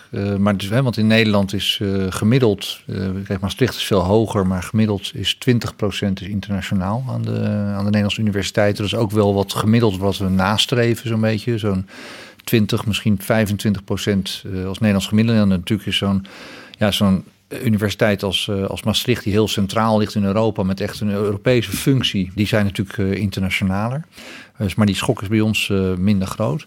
Maar wat belangrijk denk ik is, is dat er is juist een richting ingezet op meer internationalisering voor de kwaliteit van het onderwijs in Europa. Dus ook in de Europese begroting uh, is er natuurlijk ingezet op een nou, verdubbeling, misschien wel verdrievoudiging van het Erasmus-programma. En we hebben het niet alleen over studenten die hier naartoe komen, maar ook over studenten die naar het buitenland gaan. Ja, en ik, ik moet er niet aan denken dat we een generatie studenten uh, zouden overslaan. Uh, die niet naar het buitenland gaan. Dus, ik, dus ik, ik, hoop, ik hoop echt zo enorm dat wij aantrekkelijk blijven voor uh, Europeanen, niet-Europeanen. Maar ik hoop ook dat het mogelijk gaat blijven en heel snel mogelijk gaat zijn voor onze studenten om hun ervaring op te gaan doen in Duitsland, in Scandinavië, in Italië, in Spanje. Want dat, ja, dat is iets wat dat is een heel groot goed. Dat wat, wat zijn hier de signalen? Want toen de coronacrisis uitbrak, toen zag je in de Europese Unie dat sommige landen plotseling hun grenzen dicht deden. Dat ging allemaal tamelijk ongecoördineerd tussen de lidstaten. Nu zijn we, komen we aan een nieuwe fase, namelijk weer een aantal dingen opnieuw opstarten. Wat zijn de signalen? Kijk, wat je natuurlijk wel, wel ziet, is dat er, uh, dat, dat mijn gevoel is dat er wel meer naar elkaar wordt gekeken. Wij hebben ook internationaal, dus dat, dat bedoel ik het even tussen nationale regeringen, hè, dus, uh, de, dus ons kabinet met, met regeringen in, in, het, in het buitenland. Wij hebben zelf met de internationale organisaties van universiteiten hebben wij veel contact. Uh, en, en, bij, en, en eigenlijk is de instelling van iedereen is om zo snel mogelijk die internationale uitwisseling, om die mogelijk te maken. Kijk, daar zit ook nog bij dat er is ook een enorm initiatief nu geweest om Europese universiteiten op te zetten. Dat is op basis van het initiatief wat ooit door Emmanuel uh, Macron is, uh, is gestart. Zijn nu de eerste Europese universiteiten zijn waarbij dus, nou, laat ik zeggen, vier, vijf universiteiten met elkaar een netwerk hebben. En studenten de kans krijgen om semesters bij, op de verschillende universiteiten te kunnen studeren. Ja, dat is een gigantische kans. Ja, dus, dus laten we hopen dat dat gewoon doorgang kan vinden. Robert-Jan Smit, u komt uit tussen aanhalingstekens Europa. U bent jarenlang in de Europese Commissie uh, verantwoordelijk geweest voor het, uh, het onderzoek en innovatiebeleid als directeur-generaal. Hoe kijkt u er, als u even uw Eindhovense bril misschien een klein beetje afzet en even weer de Europese bril opzet, hoe kijkt u nu vanuit dat oogpunt naar deze crisis en hoe we hem weer gaan oplossen? Het grote gevaar is dat de samenwerking die we hadden opgebouwd in Europa, met name op het gebied van onderzoek en innovatie, ja, toch wel een deuk gaat krijgen. Dat er minder mobiliteit is en minder mogelijkheden tot samenwerking. Uh, dus het is een van de, denk ik, mooiste ontwikkelingen van Europa. Is juist op het gebied van onderzoek en innovatie. Die fantastische openheid en die samenwerking. En die zal waarschijnlijk toch door een dipje gaan. En uh, laten we hopen dat op een gegeven ogenblik we toch de mogelijkheden hebben om dat verder hoe heet het, op te starten en, en ermee door te gaan. Wat ik wel heel erg mooi vind, is uh, als ik COVID-19 neem, hoe je ziet nu dat onderzoekers uit heel Europa hè, bij elkaar komen om uh, data te delen, informatie te delen, gemeenschappelijk projecten te doen. Hè, dus we voelen elkaar toch heel sterk nog steeds als Europeaan aan en we willen ook met elkaar samenwerken. Maar vaak zijn het uh, ja, belemmeringen zoals gesloten grenzen die het onmogelijk maken om die dingen te doen die je graag zou willen doen met elkaar. Ja, u, u, u noemt specifiek COVID-19. Dat is eigenlijk de, sowieso al de reden waarom we hier zitten. Maar als je er uh, vanuit een medisch oogpunt naar kijkt, is daar nu ook sprake van meer samenwerking, bijvoorbeeld tussen universiteiten, groepen op universiteiten, juist om bijvoorbeeld te werken aan een vaccin of te werken aan uh, hoe gaan we deze ziekte in het algemeen te lijf? Nou, die, die, die samenwerking is er al en die was er al. En die wordt nu door extra financiering vanuit Brussel wordt gestimuleerd. Ik heb destijds in Brussel eh, de ebola-crisis meegemaakt. En daar stond ik ook te kijken hoe snel we in staat waren uh, door extra financiële impuls te geven om bedrijven, farmaceutische bedrijven en kennisinstellingen bij elkaar te brengen in Europa. Om zo snel mogelijk een vaccin te ontwikkelen, wat toen gebeurd is. En geleid heeft tot het feit dat er nu een paar miljoen ebola vaccins stockpiled eh, klaar liggen voor als er eventueel weer uitbraken komen. Ja. Dus het kan. En eh, gelukkig, en dat is de kracht juist van Europa, men kent elkaar. Dus het is niet meer zo dat men elkaar moet vinden of ontdekken. Men kent elkaar in Europa. En als er dan een extra financiële impuls is, dan zie je dat uh, onderzoekers heel snel met bedrijven elkaar vinden om echt dan de extra mile te gaan. Maastricht heeft ook een, een universitair medisch centrum. Ja, Jan Letchert. Klopt. Ja, daar zie je ook die samenwerkingen nu versnellen. Um, tussen de universiteiten in Nederland en zeker ook daarbuiten. En wat ik eigenlijk het mooiste vind daaraan, is, is los even van of je uh, misschien een financiële impuls extra krijgt, want dat zie ik ook absoluut, dat er bepaalde waarden naar boven komen, die bijvoorbeeld gaan over het veel sneller delen van je bevindingen, waar je voorheen een ellenlange peer review of op je data bleef zitten, want je wilde toch als eerste scoren, want de wetenschapper wil uiteindelijk ook ja, voor zijn eigen erkenning uh, proberen, ook voor carrière redenen, die score te kunnen behalen. Het is eigenlijk een strijd dus met samenwerking. Je wil als eerste scoren. Precies. En wat zie je nu dus? Dat er data wordt gedeeld. Dus het hele concept van open science, waar we met z'n allen hard voor vechten, gaat nu veel sneller. En dat vind ik heel, dat die, die solidariteit en het belang van hé, hey, we zijn de wetenschap ingegaan om maatschappelijke impact te hebben, dat is veel sterker nou. Dus ik hoop echt dat we dat kunnen behouden. Dat zou voor mij echt een, een blijvende waarde mogen zijn. Ik kan mij uh, nog heel goed herinneren dat het opeenzetten als lange termijn oriëntatie van het thema Open Science het ding was van het Nederlands voorzitterschap van de EU van 2016. Klopt. Ja, en nu, nu zie je het gewoon ineens allemaal wel kunnen. Ja, en nee, Nederland is daar echt een pionier geweest. Ik heb nou destijds samengewerkt met Nederland het voorzitterschap toen. En Open Science stond op de agenda. Dat heeft geleid tot de Amsterdam Declaration Open Science. Uh, en dat was destijds Sander Dekker, die toen de, de staatssecretaris was. Die heeft fantastisch werk gedaan om dat op de politieke agenda te zetten. En uh, dat is nu het moment, wat Rianne zegt, van, om door te pakken. En meer dan ooit data te delen met elkaar uh, en publicaties te delen, ja. Ik kan me voorstellen dat het soms ook wel wat ingewikkeld is. Pieter Duisenberg, bijvoorbeeld de Rijksuniversiteit Groningen, die werken heel intensief samen ook met, uh, met Chinese met een Chinese universiteit. Daar, zijn, worden wel eens wat vraagtekens bij gezet, hè? ook door studenten. Van, ja, kun, je, kun je volledig goed en open samenwerken met een universiteit die ja, toch onder een communistisch regime moet functioneren? Ja, maar samenwerken is uh, ja, zo'n beetje zit, zit in het uh, en openheid zit in het DNA van, uh, van de universiteiten. Dus ik denk dat Groningen daar helemaal geen uitzondering in is. Ik denk dat, dat, dat de grenzen die, die er gevoeld worden in, in geopolitieke discussies, dat die in de wetenschap dat die ja, wel wel gevoeld worden. Want uiteindelijk heb je er ook rekenschap van te geven. Heb je ook te kijken naar, de, naar veiligheidsaspecten. Maar het, eerste waar men aan denkt is uh, samen worden we slimmer. Mm Dat is, de, dat is de instelling die er is. En eigenlijk de, de basishouding van een wetenschapper, waar die ook ter wereld zich bevindt, is vergelijkbaar met die van een wetenschapper in Nederland. Ja, ik kijk even nou ja, Ik kan de, een, eigen, een voorbeeld uit eigen ervaring eh, vertellen. Krijg ik vast weer allemaal uh, ellende mee, maar uh, dat ben ik... Uh, Niet van ons. Ik ben een tijdje, een tijdje terug op werkbezoek geweest naar Saudi-Arabië... waar wij een samenwerking hebben met een medische faculteit. En ik wilde dat zelf zien, want wij kregen daar ook veel vragen, ook vanuit de media. Waarom doen jullie dat? Ik denk, nou, dan ga ik er zelf een keer heen. Dan kan ik het uit eigen ervaring terugkoppelen. En dus het is precies wat Pieter zegt. Wat zie je daar door die uh, wetenschappelijke samenwerking en op onderwijs, want dat is beide, zie je beide instellingen en culturen en wetenschapstradities naar elkaar toe groeien. Je leert ook van die ander. Het is niet altijd zo dat wij het in alles altijd beter weten als het gaat over wetenschap en onderwijs. Dus ik heb daar mijn ogen uitgekeken. We hebben daar inmiddels een, uh, een vrouwenfaculteit mee kunnen opbouwen naast de mannenfaculteit, want dat is gescheiden daar.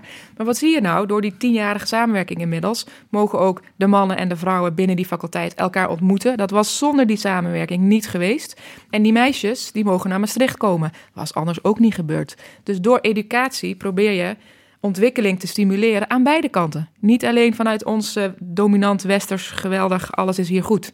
En dat is volgens mij de kracht van educatie en wetenschap. Dus ik blijf daar toch voorstander van, waarbij je niet die regimes hoeft goed te praten. Wat ik uh, wel denk, als, ook als een van de ja, gevolgen van deze crisis, is dat we toch ook binnen Nederland, maar eigenlijk binnen Europa anders gaan denken over, laten we zeggen, geotechnologische verschillen tussen continenten. Dus ik denk dat. Uh, Geotechnologische dus, verschillen. Ja, dus dat, zijn, dus dat is niet, dat niet alleen. Uh, en dat geldt niet alleen voor universiteiten, maar dat geldt voor landen, voor bedrijven. Dat men toch op basis door deze crisis, dat men anders, is gaan, anders gaat nadenken over aanvoerlijnen, over afhankelijkheden tussen, tussen landen, tussen continenten. En dat betekent dat je uh, meer zelfstandigheid zult willen gaan opbouwen. En ik denk dat dat echt een ding is waar Europa heel erg belangrijk in, uh, in, in gaat zijn. Veel belangrijker dan het uh, nu vandaag de dag al is. Om als uh, Europa iets minder afhankelijk te zijn van, van andere continenten, met name van Zuidoost-Azië het idee van zelfs mondkapjes, die hebben we eigenlijk niet in Europa. Er waren natuurlijk ook grote problemen uh, met intensive care installaties. Ja, dus, de, dus waar, waar bedrijven, denk ik, uh, als een van de reacties dat, dat, uh, dat, dat hoor je, is dat men inzit over die aanvoerlijnen. Hetzelfde geldt gaat als het om kennis gaat. Je wil gewoon bepaalde kennis, wil je, wil je dus, en ook net zo goed dat je productie hier wilt, hier wilt hebben, in de buurt wil, wilt hebben, wil je ook bepaalde kennis, daarvan moet je gaan afvragen van, nou, dus wat, wat wil ik hier ontwikkelen? En ik denk dat dat is, dat kan je niet als Nederland alleen. Dat moet je doen uh, met onze bondgenoten in Europa. En vandaar ook het belang waar we het eerder over hadden, van een, uh, een, een sterk kennisbeleid uh, vanuit Brussel. Ja, en ook, Pieter, dus het versnelt misschien de discussie hè, vanwege corona, maar eigenlijk is de discussie lang begonnen. Hè, dat je toch als continent hè, in staat moet zijn op, op een aantal terreinen je eigen broek op te houden. Neem 5G. Ik vind het onvoorstelbaar dat Europa met de kennis niet in staat is om een Project of European Interest op 5G te doen. dat wij van China afhankelijk moeten zijn om dit uit te rollen, terwijl we alle kennis hebben. En ik vind het altijd jammer, ik, ik noem heel vaak eh, waar Europa samenwerkt, neem Airbus of neem CERN, zijn we de sterkste in de wereld. En waarom doen we dat niet op andere terreinen? En ik denk dat dat ook iets is wat waarschijnlijk uh, niet alleen door de coronacrisis nu meer op de agenda komt, maar ook al daarvoor. Want vergeet niet, hè, de strijd tussen Amerika en China over uh, um, hegemonie op het gebied van technologie, eh, heeft er ook al toe geleid dat wij als Europa eh, moeten uitkijken dat we niet ertussenin gaan zitten en straks squeezed worden eh, tussen die twee machtsblokken. Dus wij moeten veel sterker eh, als Europeanen met elkaar werken. En we kunnen het, want met 7% van de wereldbevolking leveren wij nog altijd 25% van de wereldkennis. Deze Europese Commissie noemt zich een geopolitieke commissie. Dat zijn letterlijk de woorden van Ursula von der Leyen. En een van de invullingen van dat begrip geopolitiek is dus ook dat wij als Europa eh, meer op onszelf moeten kunnen functioneren en ook alle potentiële kennis in eigen omgeving moeten verzamelen en doorgeven. Ja, waar mogelijk dat doen. Natuurlijk niet hè, de grenzen sluiten. Dat we enorm moeten uitkijken dat we niet een eind maken aan de internationaal samenwerking. Nee, zoals Rianne het net met, noemde. met die voorbeelden van Rian Letchert, eh, Saudi-Arabië, maar wat, ook wat ik eerder noemde, China, moeten we wel doorgaan. Ja, en bepaalde technologieën, basistechnologieën, sleuteltechnologieën. Daar moeten we van zorgen dat we die in eigen hand houden. Maar nogmaals, die discussie heeft ook in Nederland plaatsgevonden. Want ik herinner me nog niet zo lang geleden dat een Mexicaanse investeerder, meneer Slim, die wilde KPN kopen. En toen zei heel terecht eh, Henk Kamp, die toen de minister was, eh, dat gaan we niet doen. En ik denk dat eh, dit soort dingen vaker zullen zien. Hè. Een roboticsbedrijf, ook bekend een paar jaar geleden, dat in Duitsland gevestigd wordt, wil de Chinezen kopen, heeft de Duitse regering ook gezegd nee. En ik denk wel dit soort dingen vaker zullen zien. Dit gebeurt toch ook heel concreet met onderzoeksgroepen.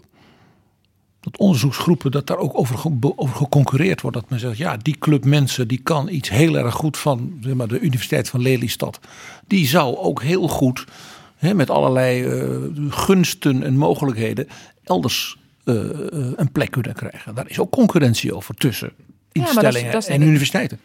Is dat, is dat erg? Dat hoort Nee, ook bij, hè? Dat uiteindelijk het Maar dat zou ook dus die elkaar zou- blijven uitdagen. Maar dat zou ook die, tot die basiskennis kunnen behoren, waarvan eh, Robert Jan Ja, Smit zegt, die die moet je dus- wel moet- samen hebben. Ja, maar, die, ja, maar ik heb het dan over in een, in een land wellicht waar dat af en toe gebeurt. Maar wat ik een veel zorgelijke ontwikkeling vind, is dat ik in de nationale debatten veel meer eh, en we gaan ons achter de dijken verschuilen mentaliteit zie dan het beroep die Pieter en Robert Jan juist hier terecht op tafel leggen. We moeten in die Europese samenwerking investeren en niet denken dat wij als Nederland, als klein land dat toch echt afhankelijk is ook van die mondiale economie en ook van het samen aangaan van maatschappelijke uitdagingen, dan moeten we met die Europese samenwerking doorgaan. Dus ik hoop dat de nationale politici ook die verantwoordelijkheid gaan nemen om met het oog op die uitdagingen van de toekomst wel voorbereid te zijn. En het dan in Europees verband. Ja, en dus duidelijk misschien ook een taak voor de Europese Commissie om te kijken of er nog misschien eh, witte vlekken zijn in de Europese kennisontwikkeling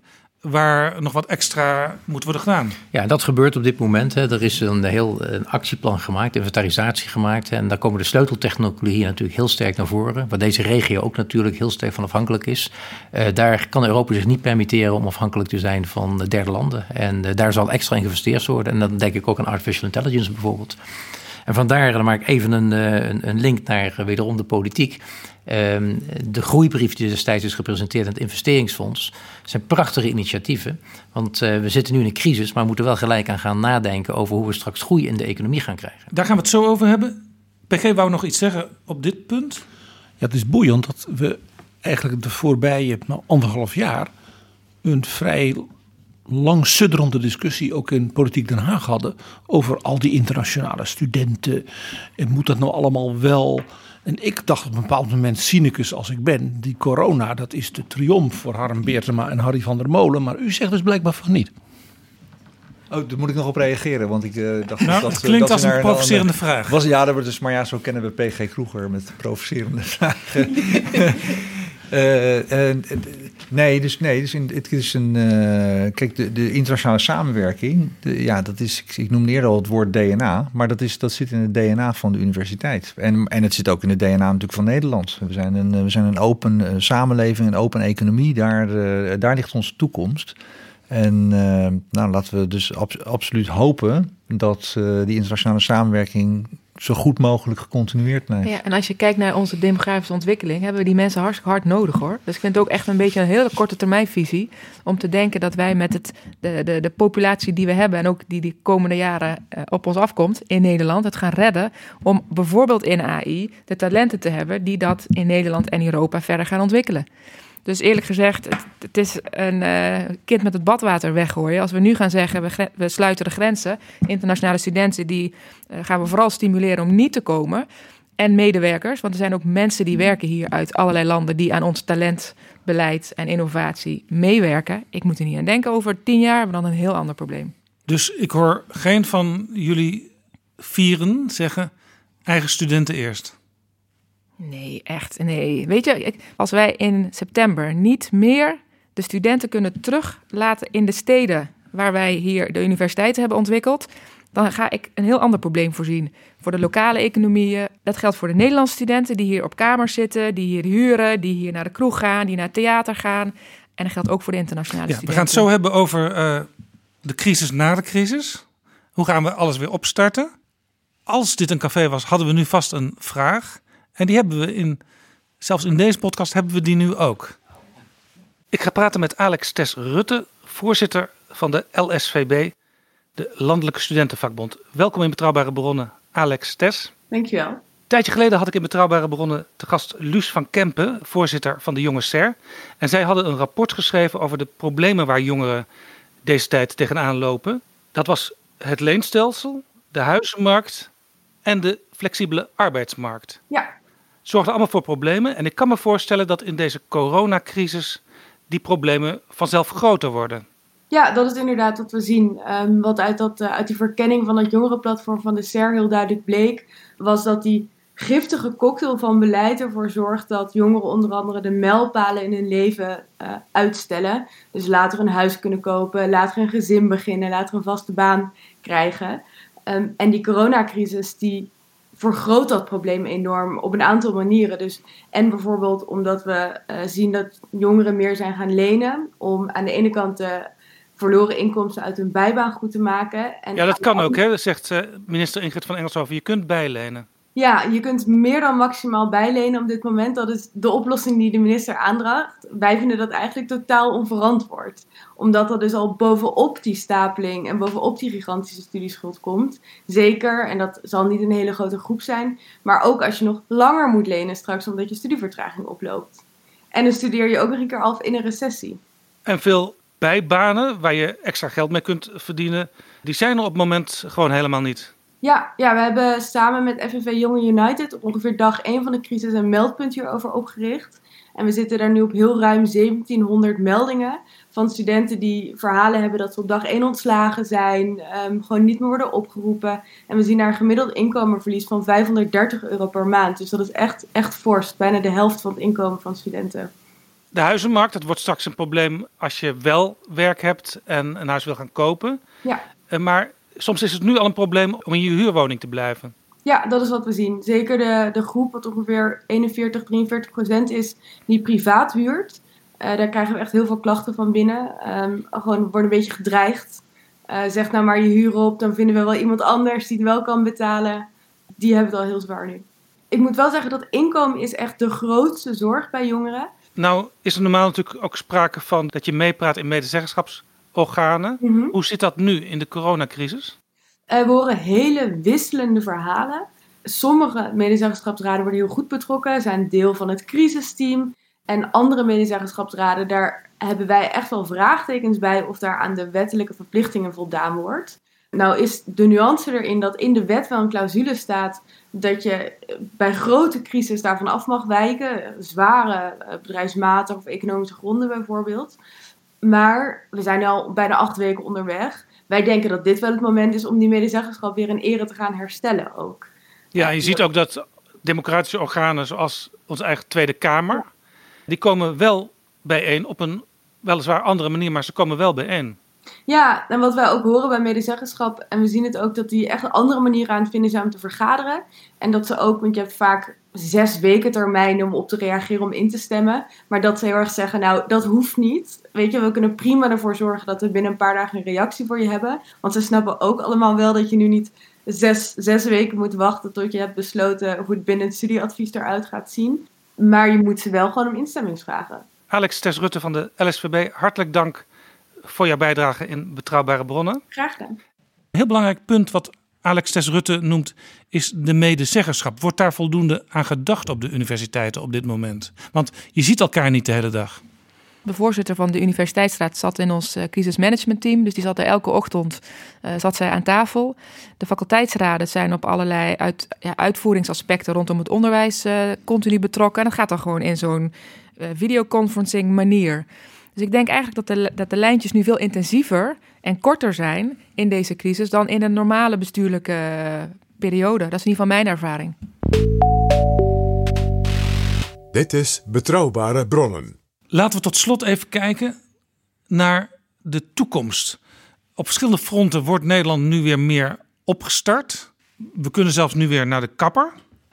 Uh, Rianne, jij zei net ook al, uh, we moeten ook denken aan de omgeving rond de universiteiten. Dus ook uh, de steden waar de studenten wonen, waar de, de docenten en hoogleraren wonen.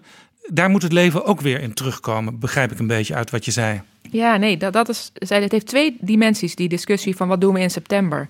Enerzijds is het ecosysteem waar wij onderdeel van zijn. En dat geldt voor de plek die we hebben in een stad en in een regio. Dat geldt richting je toeleveranciers. Dat geldt ten opzichte van je opdrachtonderzoek, van bedrijven, wat voor een deel nou stil ligt. Dat gaat enorme effecten kunnen hebben op je lokale economieën. Ik denk dat we dat niet moeten onderschatten. En ik denk dat ook het kabinet in deze periode dat middellange termijn perspectief echt moet gaan bieden. Want wat zie je anders gebeuren? Dat universiteiten zelf beslissingen gaan nemen over die periode in september, waardoor ook gedrag zich gaat aanpassen aan die situatie, zonder dat alle dimensies in zo'n afweging wellicht betrokken zijn. Nou, dat lijkt me iets wat universiteiten in gezamenlijkheid in je lokale uh, regio of met je, Den met je Haagse uh, partners moet overwegen. En niet alleen maar aan een CVB van een universiteit moet overlaten. Met alle respect, ik zit er zelf in. Daarvoor zijn de consequenties veel te uh, mogelijk te zwaar. Uh, dat is één deel van de dimensie. Tweede deel is dat ik echt geloof in contact tussen studenten en tussen studenten en docenten. En als we met z'n allen naar de bouwmarkt mogen en we mogen met z'n allen naar IKEA, dan kan je mij niet vertellen dat wij in september niet ook in een anderhalve meter afstand samenleving ook studenten weer toe gaan laten op onze campussen. Want dat is voor hun ontwikkeling minstens zo belangrijk dan naar die colleges kunnen gaan of naar die werkgroepen. Ja. En dat geldt misschien ook meer voor de eerstejaars. Want waar ik me ernstig zorgen over maak, is dat eerstejaars die zich niet kunnen hechten in die gemeenschappen, uiteindelijk ook niet die band met die universiteiten, met die stad gaan voelen. Dus wat betekent dat voor die generatie die gaat instromen? Als we dan al, hè, in de, in de, kijkend naar de richtlijnen van het RIVM, keuzes zouden moeten maken, zou dat een generatie en een jaargang zijn waar ik vind dat we extra aandacht aan zouden moeten besteden. Dit is eigenlijk een rechtstreekse oproep aan premier Rutte aan minister Ingrid van Engelshoven. Hou hier rekening mee. Denk ook aan die hele gemeenschap om de universiteit heen. En in het bijzonder de eerstejaarsstudenten die straks beginnen. Die moeten zich wel kunnen wortelen in die universitaire omgeving. Ja, dat is eigenlijk precies wat ik wilde zeggen. Maar jij zegt het korter. ja, Begrijp precies. ik hier ook een beetje uit, en misschien kan Pieter Duisenberg daar iets over zeggen. Dat de universiteiten misschien wel in het denken van Den Haag een beetje achteraan liggen? Nou, ik weet niet of we achteraan liggen, maar kijk, ik kan me heel goed voorstellen dat, dat het kabinet dat ze bijvoorbeeld zou beginnen bij de jongste groepen. Uh, het kabinet moet ook kijken naar de vervoersbewegingen. Dus zodra studenten weer naar een hogeschool of universiteit gaan, dan krijg je ook weer veel meer vervoersbewegingen. En dan niet alleen vervoersbewegingen binnen een stad, maar vooral bij universiteiten gaat het ook om, om vervoersbewegingen tussen steden. Dus dat zijn allemaal nieuwe uh, uitdagingen waar het kabinet rekening mee, ja, mee Daar heeft Roger ja. van Bokstel van de NS al vaak over gezegd. Uh, we moeten bij studenten misschien aan hele andere tijdstippen van reizen gaan denken. Ja, dus dat, nou, wij, wat wij ook hebben ingediend, dat zijn uh, schema's met een aantal prioriteitsgroepen. Dus uh, wat ik eerder, waar we het ook eerder een gesprek over hebben, hebben gehad. Uh, en, en wij hebben berekeningen ingediend met van nou deze studenten die dit percentage maakt gebruik van het OV.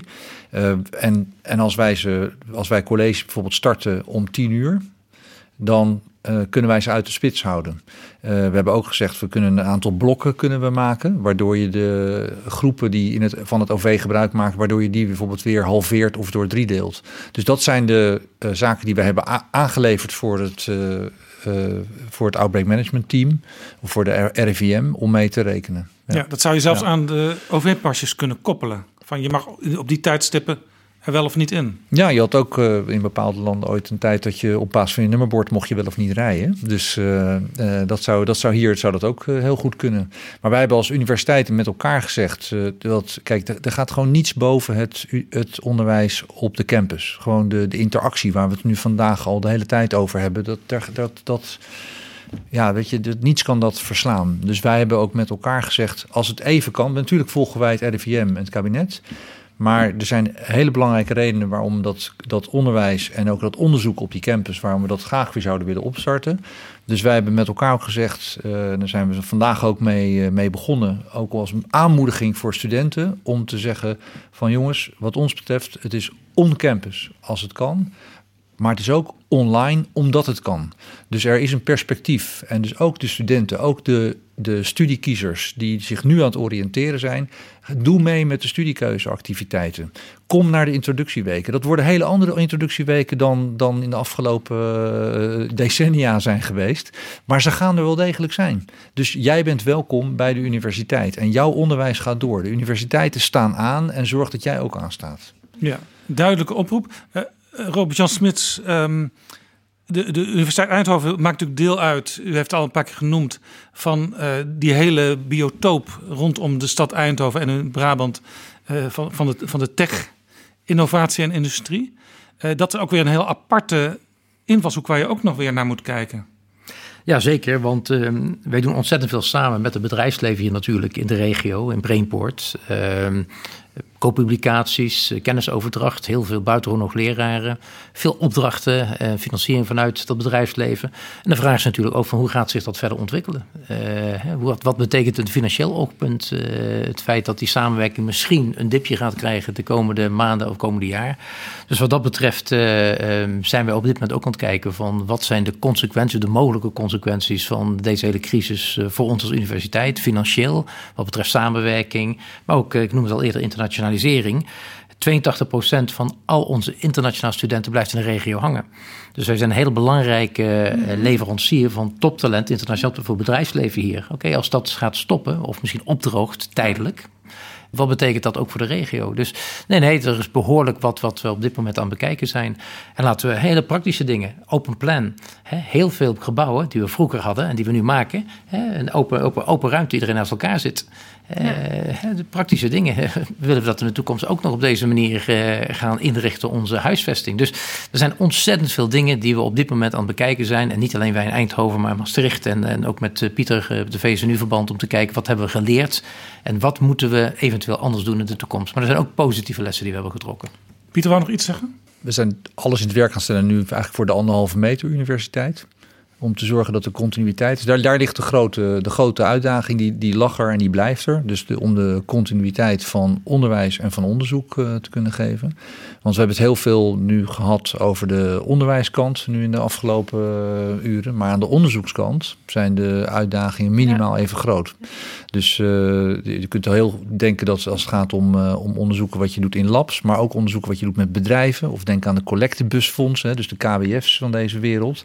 Uh, ja, dus daar, daar, wordt, daar, daar lopen allemaal onderzoeksprogramma's. En als die uitlopen, uh, dan heb je een probleem. En de vraag is dan dus ook of er nieuw onderzoek, of dat, of dat weer er, of, of ook bedrijven daar de ruimte voor hebben. Dus met z'n allen uh, moeten we zorgen dat als wij de kennissamenleving die we zijn, dat we die blijven ontwikkelen. Niet alleen als, als, als universiteiten, als hogescholen, met bedrijven, met, met overheid, met TNO.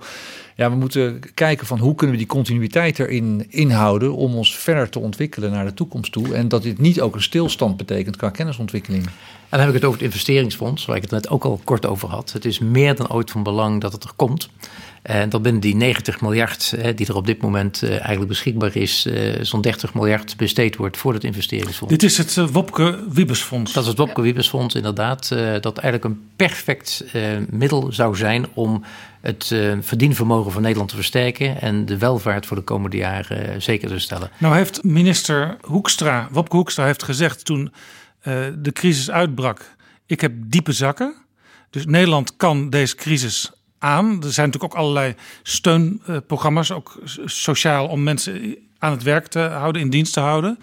Maar het zou toch best zo kunnen zijn dat straks, als de crisis echt voorbij is, dat er dan op een gegeven moment wordt gezegd: ja, we moeten toch weer gaan bezuinigen. En de ambtenaren die hebben alweer allerlei plannen gemaakt. Dat doen ze altijd, dus dat is op zich geen nieuws. Maar daar liggen alweer plannen waar eventueel in gegrabbeld kan worden... om straks ook op onderwijs en wetenschap en kennis te gaan bezuinigen. Ik denk dat we wel geleerd hebben van de financiële crisis eh, en toen veel te hard bezuinigd hebben, waardoor Nederland eigenlijk vrij langzaam pas uit eh, die recessie is gekomen.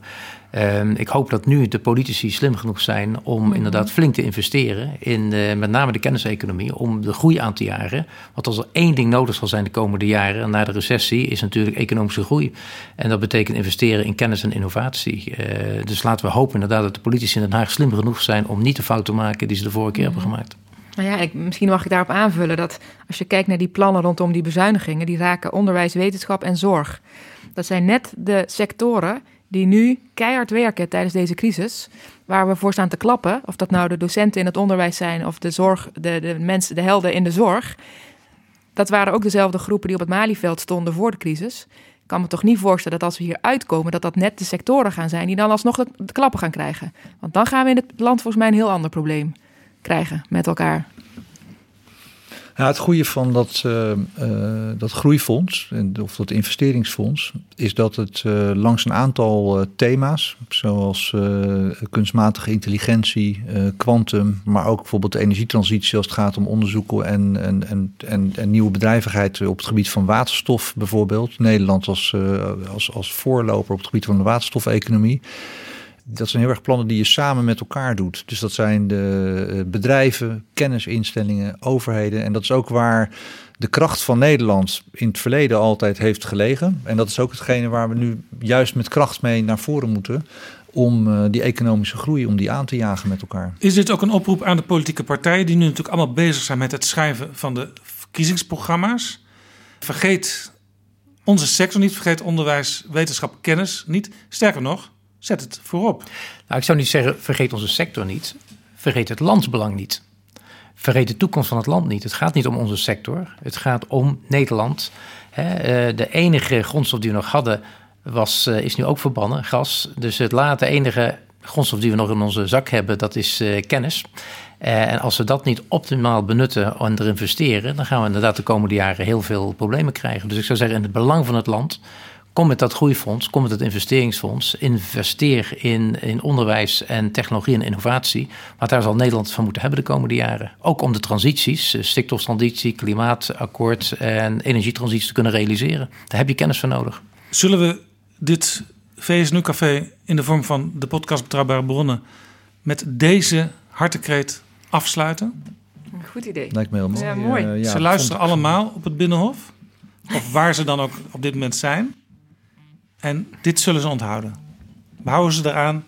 En in- misschien dat we in een volgende, in een volgend VSNU-café hierop terug kunnen komen. En kunnen kijken wat er dan inmiddels in gang is gezet.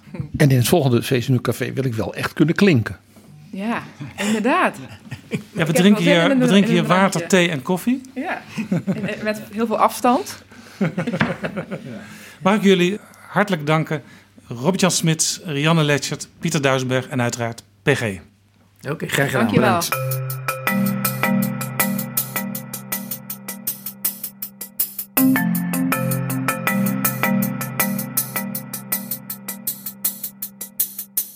Zo, dit was Betrouwbare Bronnen aflevering 108. Deze aflevering is mede mogelijk gemaakt door de Vereniging van Universiteiten, de VSNU. En door We Nederland. Overweeg je Betrouwbare Bronnen te sponsoren of in deze podcast te adverteren? Stuur dan een mailtje aan Flip Kilian Adams. Dat is flipapenstaartdagenacht.nl Heb je vragen of opmerkingen? Mail dan naar Betrouwbare Bronnen. Tot de volgende keer. Betrouwbare bronnen wordt gemaakt door Jaap Jansen in samenwerking met dag.